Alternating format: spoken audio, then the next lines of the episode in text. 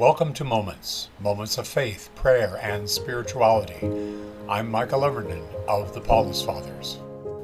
This podcast may be a little different than the others in that I'm doing it more off the top of my head than I normally do.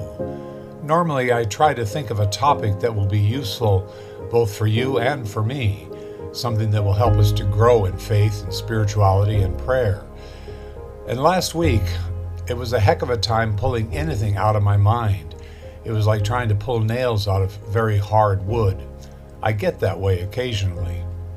Basically, I don't want to waste your time or mine pursuing something that's not helpful to both of us. Last week, and a few weeks before that, for some time now, it's been difficult, I think, living a spiritual life because there's so much going on, and there is so much that is negative going on the shootings, the attack on LGBTQ plus communities, the things that are going on in Sudan, all this and, and, a whole lot more is always going on and it's in the back of our minds. I think whether we're conscious of it or unconscious of it, it's back there rattling our minds.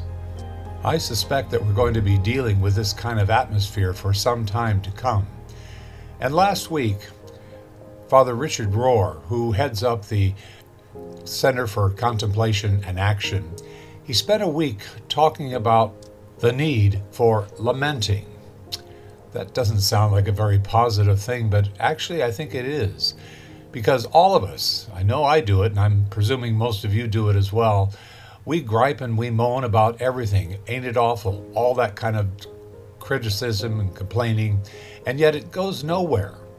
But to turn it into a lament, that does something to our negative thoughts or our negative ideas. It takes it to the level of prayer. We hold those things which disturb us in prayer. We love we give expression to them.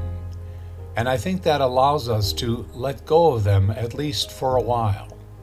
Real laments always involve sparks of light, sparks of hope, even sparks of joy that somehow what we are going through will come to an end. We will find a solution.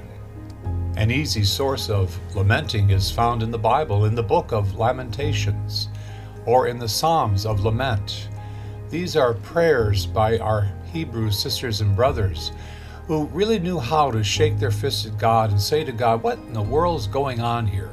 Let's get this thing right. Let's turn things around. For when we share our emotions of love, love seems to increase. When we share our burdens, the things that bother us, when we share those with others, it seems to decrease.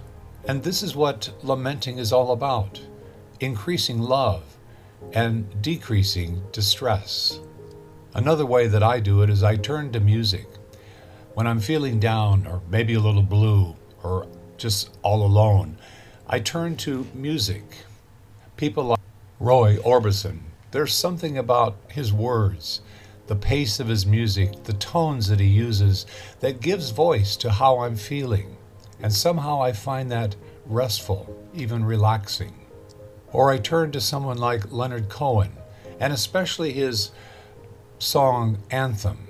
Anthem is, I think, truly a real lamentation. He sees our present reality as cracked and broken and yet he says that's where the light shines in. That's where we find the hope, where we find the possibility of healing and wholeness. Another way that I would describe lamenting or lamentation is it's griping and moaning with a positive attitude. So maybe we can lighten up a little bit.